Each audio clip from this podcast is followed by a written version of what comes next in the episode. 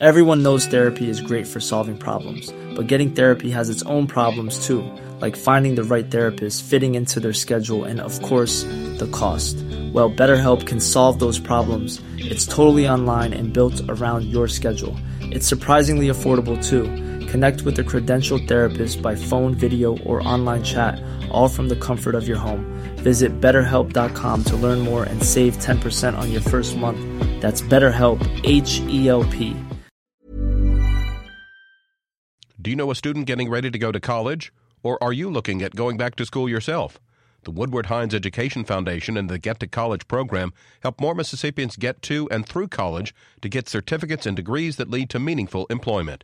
They offer free college planning advice, including hands on FAFSA completion assistance through in person or virtual appointments. Visit gettocollege.org to learn more.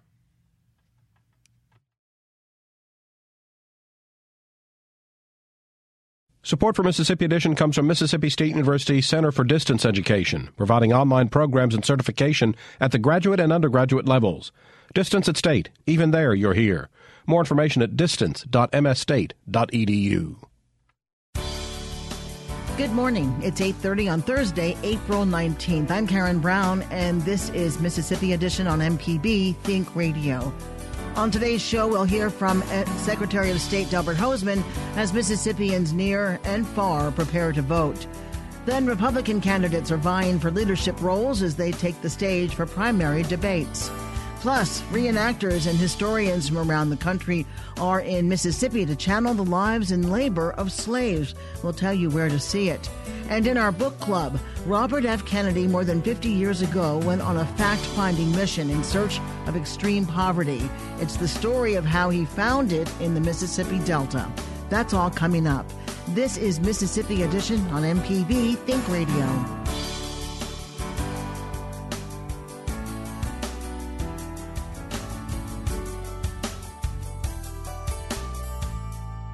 Mississippians are gearing up for high profile elections this fall, with U.S. Senate and congressional seats up for grabs and some local positions as well. Candidates will be pressing to gain votes. Secretary of State Delbert Hosemann has answers for voters' questions about registration deadlines and primary election rules.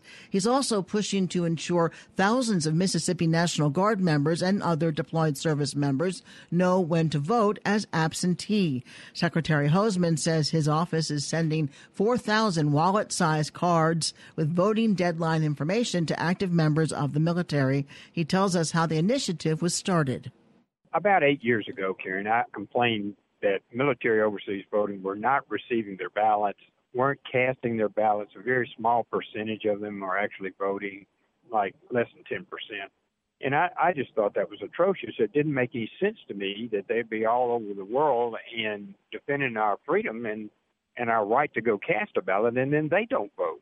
So I ended up complaining too loudly. I think the Department of Defense took me to uh, Kuwait, Iraq, Afghanistan, and then back to the hospital in Germany where our wounded warriors come, visiting with soldiers and sailors and men and women, getting getting them to vote for President of the United States at that particular time. And that just instilled in me this that we need to continue that process couple of weeks ago, we sent over 3,000 Mississippians to Fort Bliss and then to Kuwait, and they're going to the Syrian Turkish border. So we we are now uh, have over 3,000 Mississippians there, and I, I went to those send-offs where you go to the armory and, and you meet with their moms and their wives and their children, and they're they're leaving for 14 months. And so we prepared these cards for these individuals to vote, and we gave every one of the 3,200 of them these cards. And there are others over there in addition to the 155th will be receiving these cards to cast a ballot. And then also in November, on November the 8th, we are putting a yellow ribbon on every precinct in Mississippi to remind people that they can get in their truck and go down there and spend five minutes to vote when there's somebody in a sand dune or a Humvee or a tank somewhere uh, in harm's way. And I, I just think it's like they leave and we don't know they're gone. And when they come back, we expect them to have not faced any of the trauma or, or, of war or anything else and just to assimilate themselves again. And we just need to remember that that's very difficult and what their sacrifices are. How do they do it, the actual process well, of voting? Well, we're one of the leading states in that. we vote electronically. So they they can get on, give their uh, the required number. They get a ballot sent to them. Uh, you can go and y'all vote.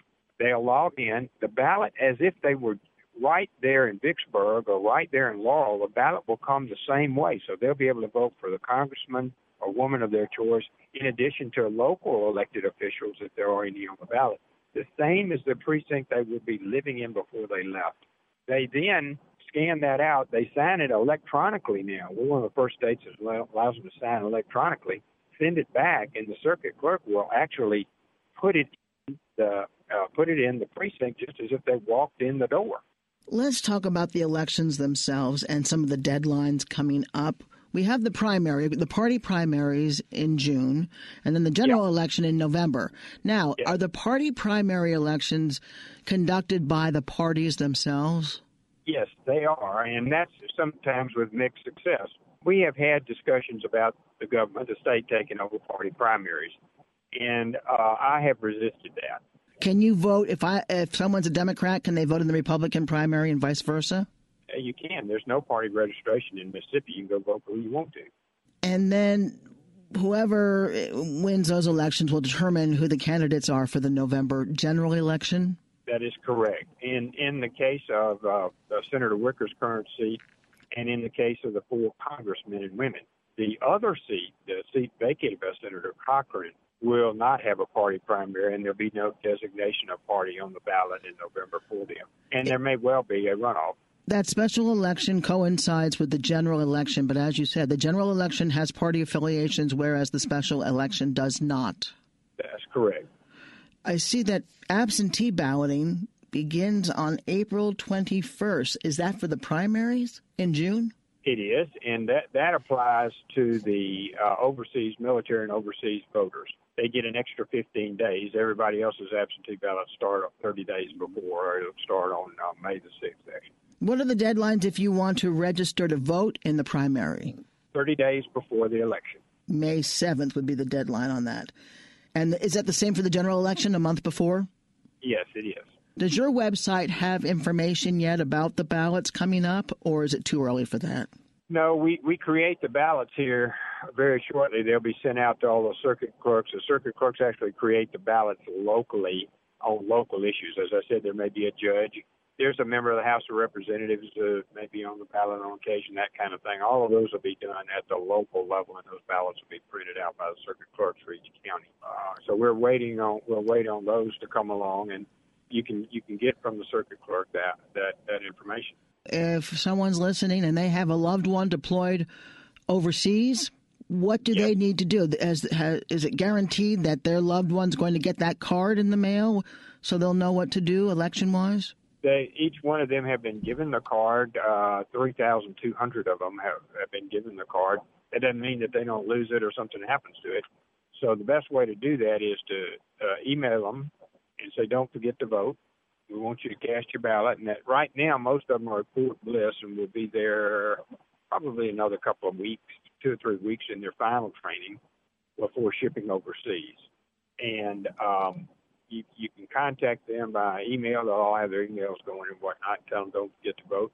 And if they want to get a ballot, just go to y'all vote uh, at sos.ms.gov and encourage your family members to go there. And, and it, it quickly shows you how to get an absentee ballot as a serviceman or woman.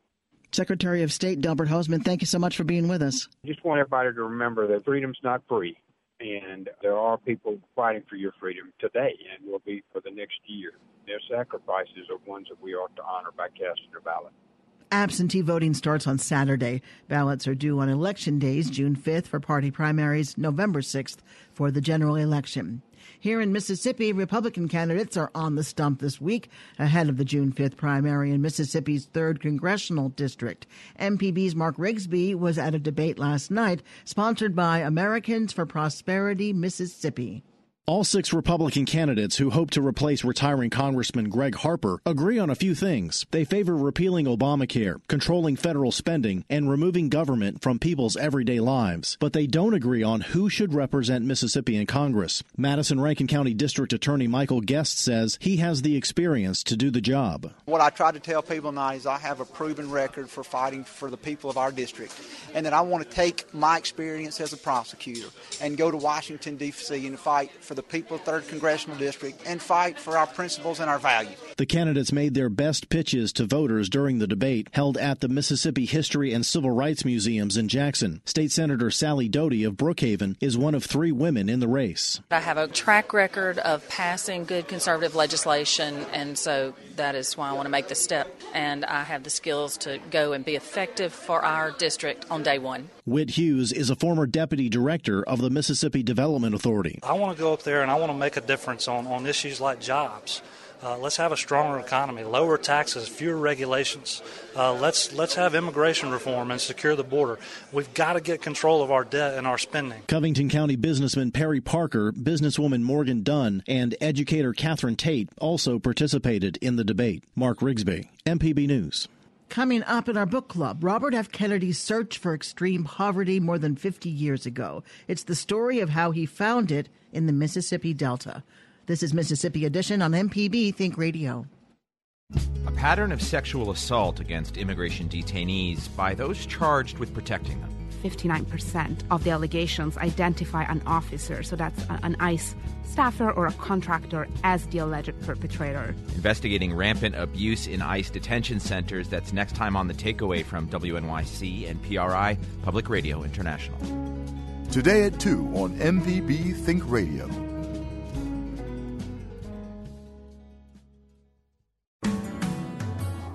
This is Mississippi Edition on MPB Think Radio. I'm Karen Brown. Author Ellen Meacham is a longtime resident of Mississippi.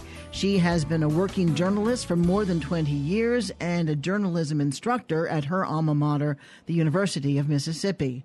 Prior to that, she worked as a news reporter in North Mississippi and at the Post and Courier in Charleston, South Carolina. Her experience as an award winning newspaper reporter and researcher in Southern studies shape her perspective on the culture and people of the Mississippi Delta.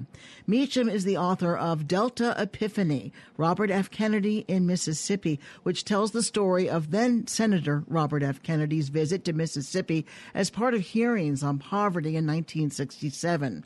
She says his experience inspired and informed his conversion to a reform minded leader. She tells us about the origins of his mission. There was initially a hearing in Washington, and Marian Wright, who was a young NAACP lawyer, came to testify about Head Start and some other programs as one of these initial hearings. And she kind of went off topic. She answered the questions about Head Start, but she just looked at them very straightforwardly and said, people in Mississippi are hungry. They don't know how they're going to get through the winter. We don't know how we're how we're going to feed people. Some of the changes in the farming practices meant that many of them had lost their their jobs in the fields, and there was just nothing for them to do. And she said, "Look, they're hungry. Someone needs to do something about it." And she was very direct. So the committee decided to to schedule. They were going to schedule several hearings around the country, and so they picked Mississippi as the first one. Kennedy had been a prosecutor. He was also a rich man's son who was used to people trying to manipulate him into thinking one thing or another, and he wanted to make unscheduled stops. And he would see a house or shack on the side of the road, and he'd say, "Let's stop here." And he would knock on the door and ask questions. He didn't just want to be led around by activists to places they only wanted him to see. Can you share the story of him and the little boy he spoke to? That was kind of the impetus, really, for the whole book. As they went from house to house in Cleveland's sort of the worst, poorest part of town uh, on the east side, they stopped at a home, and um, Kennedy had asked that the television cameras stay out and the photographers stay out, but some of the print reporters went on in. And as Marian Wright and Senator Joseph Clark, who was with him, talked to Miss Annie White, who had had six children there, and she had a, um, a toddler and a three month old baby. And then her older children were eating cornbread and rice when Kennedy came in, and Kennedy actually gave them a 50 cent piece with his brother's picture on it. And that was more money than they had ever seen. So the older kids got up and ran off to the store, uh, or you know, and had to spend on what they wanted to spend it on. But the the toddler was there and he wasn't concerned about anything except for you know just one each crumb of cornbread or rice or beans that he could find and he he was just picking those crumbs off the floor and eating them and Kennedy whose attention was always drawn to children. He had 10 of his own at that time. He started to as he often did started sort of talking to the child and he he squatted down and went down to his level and um was trying to get the child to respond, but the child was very listless, focused only on those crumbs. Um, Kennedy could look at his body and see that there was evidence of um, malnutrition. You know, Kennedy had a had a son that was almost the same age, and he could tell there was a vast difference. And um, he was deeply touched and moved and concerned for this child and the other children that he saw. Was he um, completely shocked by what he saw? Was it a complete surprise it to him? It was. I think it really was. He told one of his aides that he had seen poverty like that, but not in America. So he goes back to Washington, D.C. Then what happens? For him, it was a very simple kind of equation. It's like children are hungry American children are hungry. They don't get enough to eat. We should fix that. We're a wealthy country. We should fix that. In Washington, it was much slower to try to address it than he expected. And in Mississippi, initially the officials reacted very defensively and antagonistically. White Mississippi officials did not like the Kennedys and reacted very harshly. But the governor, even though he made some really awful statements, he also commissioned a because it started bringing attention to it, commissioned a study and found much of the on the health of children, found much of the same problems, and so there was some incremental changes behind the scenes. I think a lot of Mississippi leaders sort of looked around and said, "Oh, wait a minute, you know, there is some there is a real problem here." So there was a much more attention nationally to the issue of hunger versus poverty. And it shifted the discussion, and there were things changes in food stamps, but that came several years later, where you didn't have to buy them anymore. You could get waivers if you had no income but just raising the attention to the issue and, and pointing out that, you know, not all of America was sharing in this post war prosperity. Ellen Meacham is an award winning journalist. She teaches journalism at the University of Mississippi. And the book is called Delta Epiphany Robert F. Kennedy in Mississippi. Ellen, thank you so much for being with us. Well, thank you so much. Glad to do it. Glad to be here. Coming up, reenactors and historians from around the country are in Mississippi to channel the lives and labor of slaves. We'll tell you where to see it. This is Mississippi Edition on MPB Think Radio. Hi, I'm Marshall Ramsey. There's nothing like sitting down with a good cup of coffee and having an interesting conversation with someone you admire. Our guest this week is the host of MPB Southern Remedy, Dr. Rick DeShazo. That was the first time I really understood health disparities because we've got societal issues and racial issues pancaked. Right. And and that makes it very difficult. Sundays at 5:30 and Thursdays at 10 on MPB. This is Mississippi Edition on MPB Think Radio. I'm Karen Brown. The Behind the Big House tour is uncovering the truth about slavery in antebellum Holly Springs. Beginning this Friday, local and national reenactors and historians are channeling the lives and labor of the enslaved. Inside the slave quarters, behind the historic Hugh Craft House, Tammy Gibson will be interpreting the routine of a laundress. She tells MPB's Ashley Norwood about her research into her role. Well, basically, it took me, um, as far as learning about the enslaved women, um, was do my research. Um, not only going through books, but actually going to plantations and to see um, the slave cabins. And when you talk about the history of slavery or black history in general, it's assumed a male history. And it fails to acknowledge the role of the enslaved women because enslaved women had so many roles. They were um, field slave, house slave, um, wet nurse, midwives, laundress. They had so many responsibilities on the plantation to help generate economic wealth, not only to the family that enslaved her, uh, but to, to the U.S. economy. And most of these plantations, the women outnumbered the men. So the women played a really crucial, important role that sometimes is sometimes ignored or or not even talked about. With you working specifically with the laundress, um, talk about that one part. One part there. Well, it was a difficult difficult job. Um, you look at today, you can um, you know wash your clothes in a wash and dry. And today they have combos where you can wash and dry at the same time. But with the laundress, they started their day like at 4:30 in the morning, and it was completely impossible for one woman to do that job. Um, there had to be um, a couple of women to work washing clothes. The steps to washing clothes back in that time was batting, boiling, washing, rinse, and dry. So those were the five steps that a laundress had to do to wash clothes. Um, they usually wash clothes on a Monday because the um, her her slave owners would have gatherings, dinner, and parties during the weekend. So that was the uh, the the good time for the laundress to wash clothes. Um, sometimes she would have her children help as well, as far as um, fetching water um, at a river or a well. Sometimes they weren't close around, so they would have to walk a mile to the river to get water. So she would have her her children go back and forth to get water to wash clothes. So this is uh, actually a difficult task for the for the laundress woman to do. So why is it important um, to highlight uh, the role of the laundress and also just the role that women played uh, during that time? Why is it important to have that conversation and to interpret it for programs like the Big House today? The times I've been to the Behind the Big House, it was not really anything about women. Maybe they have done it prior to me going there, but the three times I, I've attended the Behind the Big House, didn't really see anything pertaining to the women. And I think it's really crucial and important for people to understand the roles that the you know the, that the enslaved women play. I mean, they played so much to that big house for it to function and for it to generate um, economic wealth. So it's very important. Tammy Gibson, a Black History Travelist, thank you so much for your time today. Thank you so much. Event organizers say they hope it will begin a more honest dialogue about the difficult lives of enslaved people. Chelius Carter is president of or of preservation group Preserve Marshall County. He tells MPB's Ashley Norwood about the tour and location.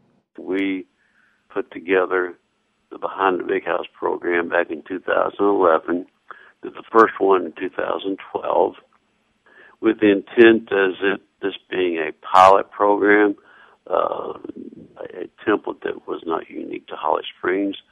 Uh, any town, community, historic site that recognizes the need for retooling their historical narrative uh, to one that is more accurate, more complete, uh, more inclusive, and also, uh, uh, upon recognizing that need, they have the political will to do it. Okay, and so that is what we're doing. We're offering up an option to people, visitors to Holly Springs, uh, to um, to learn about you know the, the this other side of the antebellum culture, the people who made that possible. Okay. So tell me a little bit about the houses. Um, how many how many houses are part of the tour and a little bit about each of them, kind of what you know makes them different from one another, or how are they connected? We have in the past focused on three sites, and this year we're focusing on one site and doing one site thoroughly. Because uh, one comment we uh, got often in our evaluations was that uh, they would like to know more about how the slave dwellings in the in the main house, sort of how they work together. And when you're trying to move people from one site to another, it's kind of difficult to give that sort of, uh, I guess you might call that immersion of uh, of historic interpretation. And uh, so, uh, our site this year that we're focusing on is the Hugh Craft House, and it's attendant uh, slave quarters and kitchen.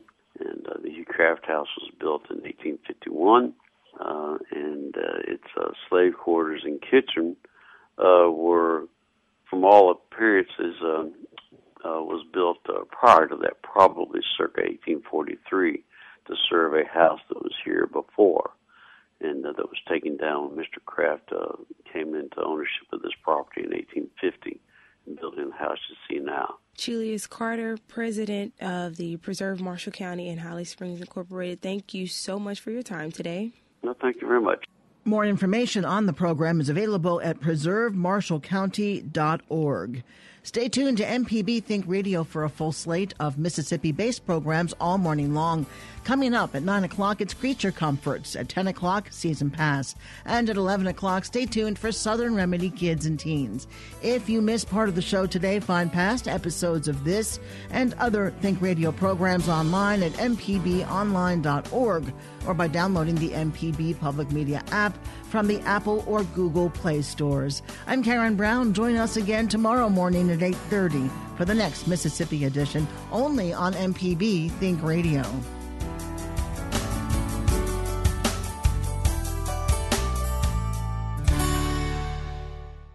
Support for Mississippi Edition comes from Mississippi State University Center for Distance Education, providing online programs and certification at the graduate and undergraduate levels.